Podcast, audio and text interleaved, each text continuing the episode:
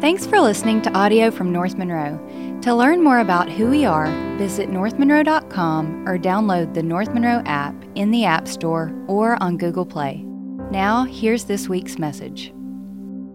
Cody and I were back there just going, man, it's just amazing just the quality of music in this place. And being a guy with no musical talent or ability whatsoever, it's a mystery to me. You know, it's like it's like watching magic. I don't know how they even do it and how, what they're doing. Really, I, it's just it's a mystery. But all I know is that when when they do it, God lifts my heart and causes me to fall before Him in worship. Isn't that awesome? That's what it's about. I was talking to this dude from Mexico the other day. And uh, in Mexico, you know, they grow up playing soccer. And I don't know, American football came up. And I said, you know, do you watch American football? And he said, no, not really. I don't really understand it. I never played it. I don't know the rules. I don't know anything about it. Which made me wonder suppose you uh, grew up in another place and you had no idea whatsoever what American football was all about. That's easy for some of you to imagine because that's kind of where you are right now. But, but imagine that. And you and your friends, you got a couple of friends and y'all get together and you go, you know, let's do some exploring about what this American football thing is. And let's go talk to some football players. And so you go out and you you meet with some offensive linemen, and they're all like 6'5, 300 pounds, can bench press a truck. And your buddy goes out and he meets with running backs, and they're all about 5'10, and they got legs like quarter horses, you know. And then the other guy goes out and he meets with a bunch of wide receivers, and they're all about 6'2, 180, and they're, they're tall and, and long and elegant like a gazelle, you know. And then you all get back together and you say, okay, what's an American football player like? And you have a big argument. Because you think, well, they're big and powerful. He's like, no, they're not. They're, they're short and quick and agile. No, they're not. They're long and graceful. They're all of those things. Because here's what happens in football the position determines the shape. And church is exactly like that. The, the, the position that God has called us to play within the body of Christ determines the shape. And so every one of us is shaped for God's purpose. And we started talking about this last time. So let's get our Bibles out. Let's turn our devices on. Romans chapter 12. Last time we talked about how God shapes us. Now, the overarching theme of this, uh, of this passage, Romans chapter 12, it's all about mercy. It's all about grace. But in order for us to understand mercy and grace, we have to understand the value of the other person. Because when I value you the way God values me, then I give to you what Jesus gave to me, which is mercy and grace. And so he says, you know, don't think too highly of yourself. Um, and uh, uh, the backside of that is don't think less of other people because they're different from you because we're all different. We all have different roles. We all have a different purpose. And so last time we talked about how God shapes us. You know, he shapes us according to the position he wants us to play. And so we have bents and backgrounds. We're all born with certain bents. You're born that way. You know, if you have more than one child, you know they're not all born the same way. They're not a little blank slate that you can write whatever you want to on. They come with certain passions and inclinations and desires, and they're going to go a certain way, right? And in addition to that, we have these backgrounds that begins to shape us, the good, the bad, uh, the, the mundane, and all of that begins to, to sort of direct that bent, uh, instill in us a sense of, of history and value and how we see ourselves and how we see other people. You know, I said we don't live in the past, but the past lives in us because our background very much does shape us. And then when we come to Christ, we're given this spiritual gift. And so we got the bents and backgrounds. That's natural. Everybody's got that. And then when you come to faith in Christ, you're given the spiritual gift. And that spiritual gift helps us to find our place, to understand our purpose, and our passions are in line with our purpose. So God shapes us for His purpose. And we see this in Romans chapter 12, uh, verse 3 and following. And so it says this, For through the grace given to me, I say to everyone among you, not to think more highly than he ought to think, highly of himself than he ought to think. And so that's the central idea of Romans 12. Don't think so much of yourself, don't think less of others but to think so as to have sound judgment as God has allotted, and that word allotted means designed and assigned. God has allotted to each person a measure of faith. For just as we have many members in one body, and all the members do not have the same function, just like on a football team, not everybody plays the same position. And it's really brilliant if you think about it. You know, we read this having read it, but the inspiration that came to Paul to see the correlation between how the church works and how a body works is really awesome. That we are more like that's really a better illustration a better analogy than a football team because the body is so much more complex. And so he says we are the body of christ. We are the physical representation of jesus to this world. And just like a body has all these different parts we have all these different parts and we all have a different function. So we who are many are, are one body in christ and individually members of one another. And so every one of us is unique and every one of us is incomplete. God designed us that way. He designed you uniquely, and He designed you to be incomplete. That way, you need me and I need you. And every single one of you is better than me than something in, in some way. Okay? But the whole point of this is to get you to see the value of the other person. When we value each other the way Jesus values us, then we can treat one another with the same grace and mercy that Jesus gave to us. And so that's the point of Romans 12. But he is talking about spiritual gifts. And so let's dive a little deeper into spiritual gifts because one of the most important things you can do as a believer is discover who you are and God, why God made you that way. You need to discover the one who made you, and then you need to discover why he made you that way. And so let's talk about spiritual gifts, you know, and to do that, we're going to have to get a little broader picture of it because there, this isn't the only list of spiritual gifts in the Bible. There are at least two in 1 Corinthians chapter 12, and then there's another in Ephesians chapter 4, and they all differ slightly in some way. So let's back up and let's get a big picture of this, okay? So the big picture of spiritual gifts. And to do that, put your finger on Romans 12, and let's go over to 1 Corinthians uh, chapter 12, verses 4 and 6. 1 Corinthians 12, 4 through 6 is like the Rosetta Stone of spiritual gifts. You know what I mean when I say Rosetta Stone? Uh, back in 1799, Na- Napoleon's army went into Egypt and they discovered the antiquities of Egypt. And one of the things they discovered near a village called Rosetta was this stone. And in those days, Pharaoh used to carve his decrees in stone. But what made the Rosetta Stone unique was it was a single decree carved by the Pharaoh in three different languages. The top language was Egyptian hieroglyphics. The second language was Egyptian Demotic script. And the third was ancient Greek. Prior to the discovery of the Rosetta Stone, archaeologists and historians and scientists could not read hieroglyphics, you know, and so they would come into Egypt, they'd see all this stuff written on all these old temples and walls, and, and it was a mystery to them. But now with the Rosetta Stone, they could compare the hieroglyphics with what they knew about Greek, and all of a sudden it became the code that unlocked the mystery of the pharaohs. Well, in the same way, 1 Corinthians chapter 12 verses 4 through 6 unlocks the mystery of spiritual gifts, okay? And so here's what it says, verse 4. Now there are a variety of gifts, and that word is charisma. It's where our charismatic brothers get the idea of charismatic gifts, the charisma, but the same spirit. And notice in every case, the gifts were not to create division, they were all assigned through unity. It's the same spirit. The Lord, uh, verse uh, uh, 12, verse 5, and there are a variety of ministries. So you've got a variety of gifts, a variety of ministries. The core of that word is diakonos, it's service, a variety of places to serve, uh, and the same Lord. Verse 6, there are a variety of effects. And, and that word at, at its root has the idea of energy, uh, energizes. Um, there are a variety of effects, but the same God who works all things in all persons. And so from this, we understand that there are three different types of spiritual gifts that are mentioned. You have the motivational gifts. We'll come back around to that. That's Romans chapter 12, the motivational gifts. Those are the passion gifts. Those are the gifts that drive us, that push us through ministry. And then there are the ministry gifts. Those are the positional gifts. Those are the gifts that we, uh, that we have uh, that become the vehicle through which we exercise our gift. And then that third is the manifestation gifts. That's the evidence of what Christ is doing in a person's life. So let's start with the manifestation gifts because reading 1 Corinthians 12, verse 7 begins with that list. It says, But to each one is given, here's the word, the manifestation of the Spirit for the common good. And so everything that he says in this list following it are the results or consequences of the gifts being used, producing a gift in someone's life. You got it?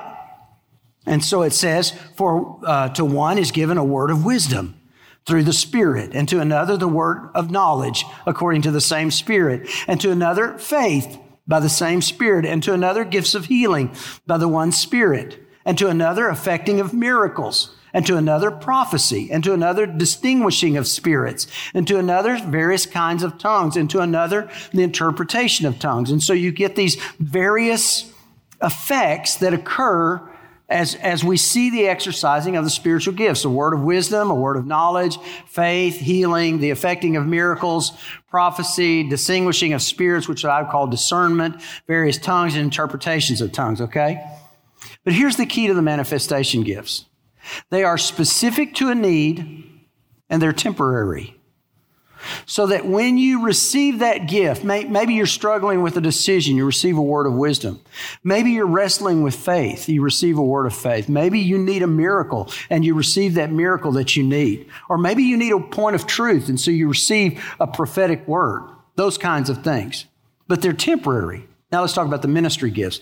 Uh, looking down, skip down to 1 Corinthians chapter 12. Now look down at verse 28. And God has appointed, and that word appointed means to set into place. He has ordained. And so these are the gifts that are ordained within the church through which the gifts are used in the church, and they're in order first apostles, second prophets, third teachers, and then miracles, then the gifts of healing, helps, administrations, various kinds of tongues. And so you have apostles, prophets, teachers, miracles, healers, helps, administration, various kinds of tongues. And when you read that list, you go, what about these miracle gifts like healing and miracles? I mean, we don't see that today, right? Do you know any church that's got the pastor of miracles? You know, what's your job at the church? Well, I'm my name's Warren. I'm the associate pastor of miracles, you know. you just don't see that anymore. You're like, so what's going on? Because truthfully, Ephesians gives us a, a list of ministry gifts and it doesn't include them. Why not? Well, let me say this. We need to take a broader view of this thing, okay? And context is critical. This is one thing that we always have to understand when we're, when we're studying the Bible, when we're interpreting the Bible. There's a context to it. There's a grammatical context. I mean, it's written within the context of the central idea of that guy. For example, in, in Romans 12, the central idea of Romans 12 is to be merciful. Everything he said is talking up to that. Romans uh, 1 through 11 is talking about the mercy of God. And now he transitions and he talks about we are to be merciful as God was merciful to us. So there's the context within that specific discussion. Then there's the broader context of the book itself. It's, it's lodged within what God is saying to the people in, in Rome in the book of Romans. But there's the even broader context of the New Testament. And then there's the greater context of the whole Bible. And so as you read the Bible, you read it in context. That means that the truth of that word is derived from what is intended to be said. And so we always want to know what the Bible means before we understand what it means to me. Now, we don't do that. We play Bible roulette, right? And what we do is, God, I need a word today. Here's the Bible. I'm going to open it. What's the word? And you point. There it is, you know. that's not the way we do it. There's a context. There's also a historical context. You know, you say, well, God's the same yesterday, today, and forever. He is, but He didn't always do things the same way all the time. There were some times when God only did it once. The burning of the burning bush. He spoke to Moses. Uh, he spoke to Balaam through a donkey. You know, Jonah was thrown into the belly of a, of a large fish. That was a one-off moment, and it's not normal and it's not normalized. There were other times when God would work a certain way with a certain people at a certain time, and then He would change the methodology. God never changes. He's the same yesterday, today, and forever, but His methodology changes. Because there's this thing called progressive revelation as God is dealing with each people as they are to reveal more and more of Himself. And so we see this whenever God did a new work, he would often accompany it with signs and wonders, and that's how they knew it was God. They didn't have a Bible to consult. There was no Bible, and so the signs validated the work. But as the work became normalized, the signs and wonders would often trail off. You see this in Moses and Joshua. Uh, with Moses, there are all these signs and wonders, you know. And there's the there's the, the staff that turns into a serpent. There's the ten plagues. There's the parting of the Red Sea. There's the feeding in, of manna in the wilderness. There's all these signs. And then those signs carried on with Joshua and his ministry. You know, they walked through the Jordan on dry land. They circled Jericho seven times and shouted the wall, or 12 times. I can't, how many times did they go around Jericho? I don't know. They walked around it and then they shout and the walls fall down. Those miraculous signs. But by the end of the ministry of Joshua, those signs and wonders had begun to trail off. You saw it again in the time of the prophets when God's doing a new work among his people, calling people back to himself. And so these prophets come and they're accompanied by signs and wonders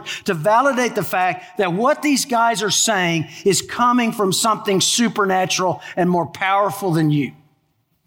And you see it in the church. You see it in the Gospels and you see it in the book of Acts. When Jesus comes, it was accompanied by signs and wonders, right? And you see all these people being healed and people raised from the dead and all these supernatural acts that, that validate the work of Christ that says, this is my beloved son in whom I'm well pleased. And then with the, with the advent of the early church, it, it begins with this miraculous giving of, of the speaking in tongues where, where uh, everybody hears in their own language the gospel and there's a reversal of Babel. So at the, at the point of Pentecost where the Holy Spirit comes in. If you're from France, you're hearing French. If you're from England, you're hearing English. If you're from Spain, you're hearing Spanish. Idios dialectos, everyone's own dialect. And that's a miracle, and those miracles would carry out uh, through the book of Acts. But as you see Acts played out, the, the signs and wonders began to decrease as the normalization of understanding the gospel increased. So that by the end of the book of Acts, there's only a few miracles still occurring. Uh, uh, Paul's bitten by a snake and he survives. There's a guy named Publius that he heals his father on the Isle of Malta, and that's, a, that's about it. In fact, throughout the rest of the New Testament, as you, as you read these things, the miracles from AD 50 to 100 basically played out. So much so that by the end of the book of Acts, you see that Paul and those guys are wrestling with stuff and they're getting hammered and they're having to deal with those things without any obvious supernatural movement of the Spirit. God's still miraculously working in their lives, but He's not doing it so much through signs and wonders. To the point where there's this cryptic word in 2 Timothy chapter 4 verse 20 Paul is at the end of his days. He's writing to Timothy. He's obviously not going to be supernaturally delivered from prison. He's about to be executed. And he makes this cryptic statement. He says, Trophimus I left sick at Miletus. And that's one of those we just sort of gloss over until you go, wait a minute, this is Paul. This is Paul who brought a man back from the dead. Paul was preaching and he preached too long. A guy fell asleep, fell out of a window, and died. And Paul went down and rose him from the dead, raised him from the dead. And I had a preaching prof say one time, just remember if you kill them in the service, you got to be able to bring them back to life. That's a.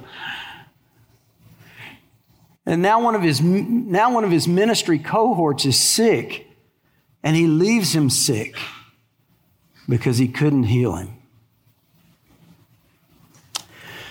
This explains why the list in Ephesians differs from the list in 1 Corinthians, because Ephesians was written much later than 1 Corinthians. And the list in Ephesians doesn't mention the miracle gifts. He says, and he gave some as apostles, and some as prophets, and some as evangelists, and some as pastors and teachers. Apostles, prophets, evangelists, pastors, teachers.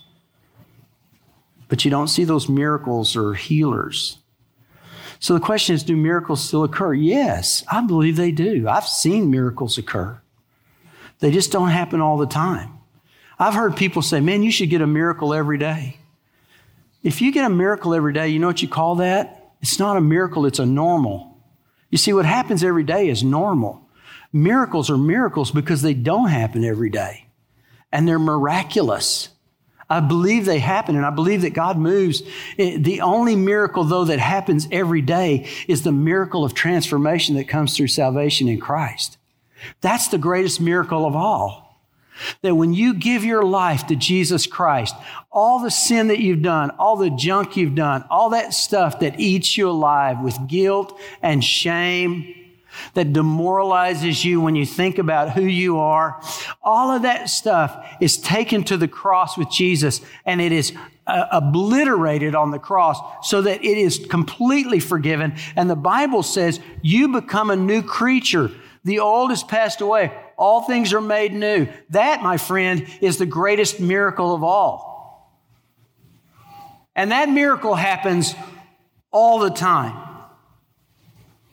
Do people still get healed? Yes. People still get healed. I pray for people to get healed. I, have been doing this for 40 something years. Um, and I've always prayed for people. People are like, should you pray for them to get healed? I mean, shouldn't we pray for God's will? I'm like, God didn't tell me always to only pray for his will. I, I pray that his will will be done, but I, it's, Paul said, let your request be made known to God. So I'm going to let my request be made known to God. And my request is, God, would you heal this person right now? And I've prayed for people and they've gotten better and they've gotten healed. I believe in healing. I just don't necessarily believe in faith healers. Now, wait, I know some of you still do. Let's just agree to disagree. Don't send me a bunch of snarky emails, okay? I mean, you believe that, that's, that's fine. But here's my thing with faith healers. If you have the gift of healing and you're a faith healer, why are you doing it in a sports arena? Why are you doing it at a convention center? Why aren't you down at the hospital where lots of people are sick, where you could really benefit from that? If you have the gift of healing, then go where sick people are and heal them. Truth of the matter is, God doesn't always heal everybody. Ask Trophimus. And even when He does heal us, we eventually die anyway. You see, here's the problem with signs and wonders. The problem with miracles is they only addict us to miracles. Look at uh, the feeding of the 5,000. Jesus fed 5,000 with five loaves and two fish, right? What they want to do the next day? They wanted more bread. They said, Hey, we'll believe you, we'll trust you if you'll give us a sign. Let us suggest a sign. Moses gave them manna in the wilderness. How about some more bread like we had yesterday? And Jesus gives them the, the bread of life sermon. He said, If you'll eat me, you'll never hunger again. And they left in droves. In fact, they left, so many of them left. He turned to his disciples and said, Are you guys leaving too? And they said, Where would we go? You're the only one with the words of life. That's the problem with miracles. I mean, look at the Jews. Their world was well stocked with miracles, and yet it's hard to find a more obstinate and disobedient people. Phil Yancey said, Would a burst of miracles nourish faith? Not the kind of faith that God seems interested in. The Israelites give ample proof that signs may only addict us to signs, not to God. Here's what happens.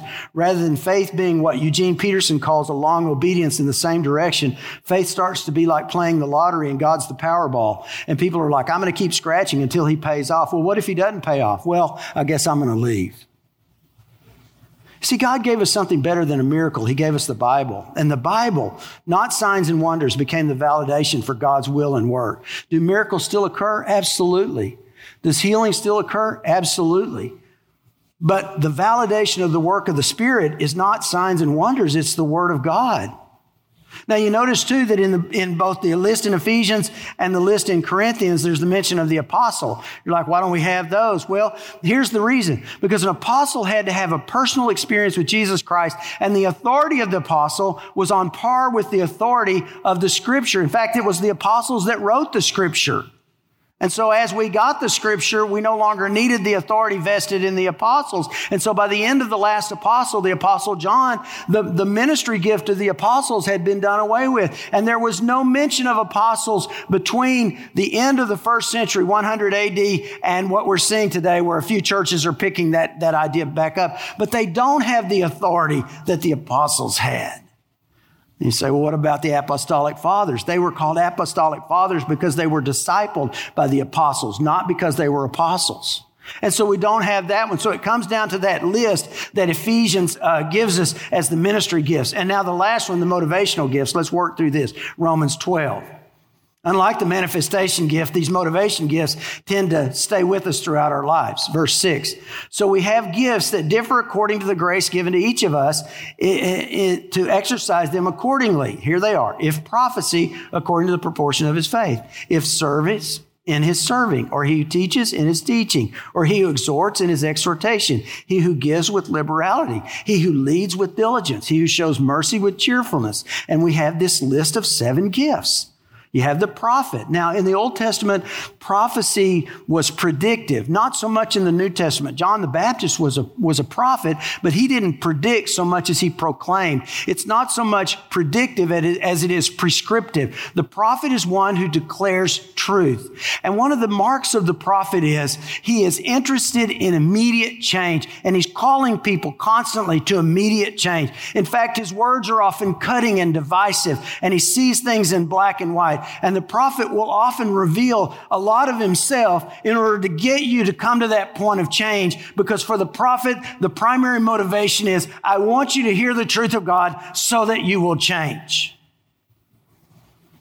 The servant, the root of the word is deacon, this is someone who takes care of physical needs. They're not so much uh, interested in the spiritual aspect of it as they are in meeting the physical needs, and they're good at it. Servants remember anniversaries, they remember birthdays. One of the funny things about servants is they often know your need before you know them, and so servants can sometimes appear to be pushy because they're trying to meet a need you don't even know you have. And one of the frustrations of servants is when you fail to recognize the importance of service. Because sometimes it seems as if that's not as spiritual as some of the other gifts. And the servant resents that. And then there's the teacher. And the teacher is more concerned with the preservation of truth than the presentation of truth. And the teacher will often conflict with the prophet because he's wanting to be sure everything is clearly in context in the way it was meant to be said. And so the teacher is often uh, uh, trying to make sure that we stay close to the truth. And then the exhorter is more like the counselor. That word is parakaleo. It's where we get the word paraclete, one calls alongside. And the exhorter is the one, unlike the prophet, he's not interested in immediate change. In fact, exhorters often are, are suspect of immediate change because they're looking for long-term change. They don't really want you to make a decision you're not ready to make. And so exhorters often have steps of correction. Look, if you'll do these five things, we'll get your marriage back on track. If you'll do these 10 things, you can overcome this, this issue. If you'll do this and that, and they step it out in steps of correction. The giver's the person who's interested in funding the projects. They're generally good with money and they love to see other people give. And givers are often turned off by big money pleas. You know, somebody said, we never do big money pleas at North Monroe to speak of, you know why? Two things. Because it turns off non believers and it turns off the givers. People give to vision. If we present a vision, people will support it. We've seen that happen, right? If we're faithful to the truth, it's not about money, but our givers are the ones who realize, hey, I'm good with money. I make money happen and money can be used to support ministry. And because of that, sometimes they may come across as materialistic or some other way, but it couldn't be done without the givers. The leader is the guy who understands the, and that word means to set things right. He sees the big picture. He sees what nobody else sees, and he understands how different people can contribute to that. And so he's using people according to their gift mix to come together to do together what they couldn't do individually. And then the mercy shower, that's mostly concerned with compassion and the heart. They're not really concerned with, uh, with uh, uh, uh change as they are with feelings. And I just hate it that you feel bad about that. And what can I do? They're, they're, gonna, they're the ones that are going to cry with you. They're the ones that are going to sit by you. They're going to take your burden and carry it with you. And you know what's funny? The mercy shores often clash with the prophets because what are the prophets doing? Man, he's got the sword. Whack, whack, whack. And the mercy shore is like, it's okay. It's okay. Don't, don't listen to him. He's, he, you know, he's just, he's just rude. Just, it, it'll be okay, you know. And what's funny is mercy shores often marry prophets.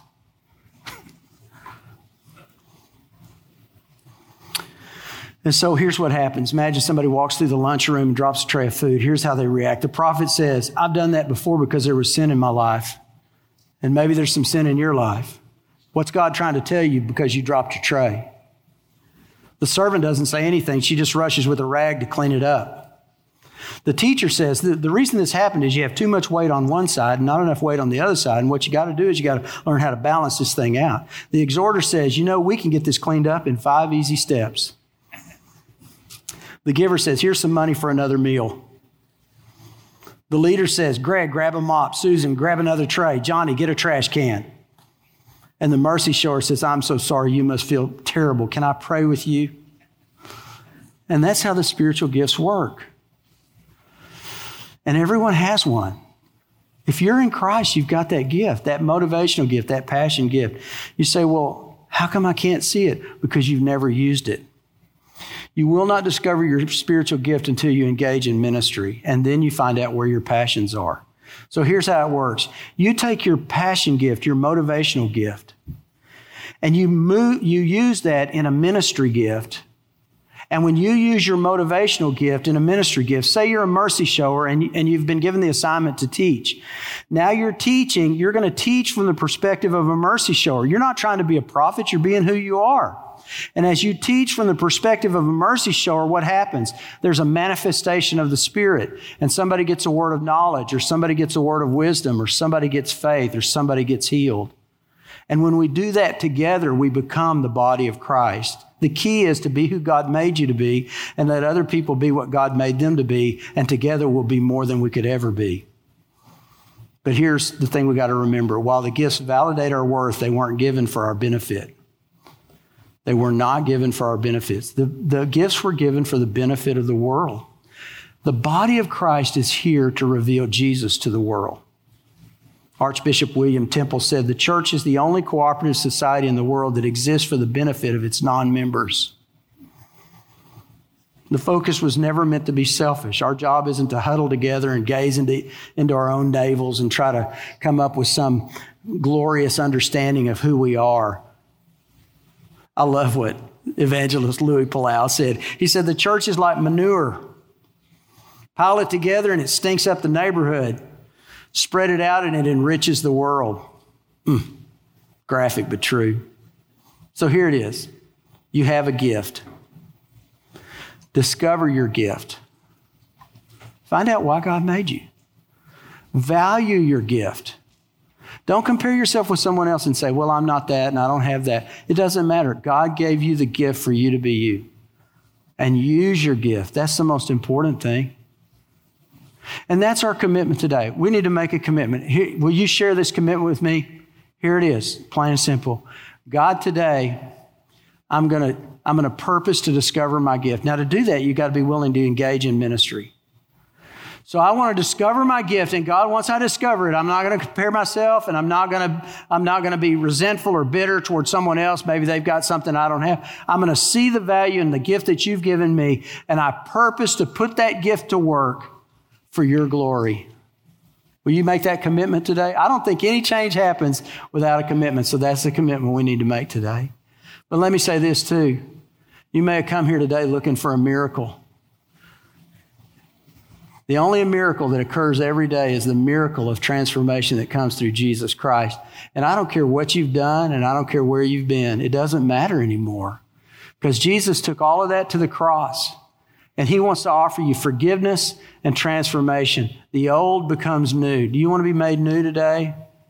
Well, as soon as we're done here this morning, as soon as we're done, I want to challenge you to go to the belonging area on either side of me over here and talk to one of our guys and share your story and let him know where you are. And he will help you to discover a personal relationship with Jesus Christ. Would you do that? Let's pray together. Everybody pray. This is a moment of commitment, and here's our commitment.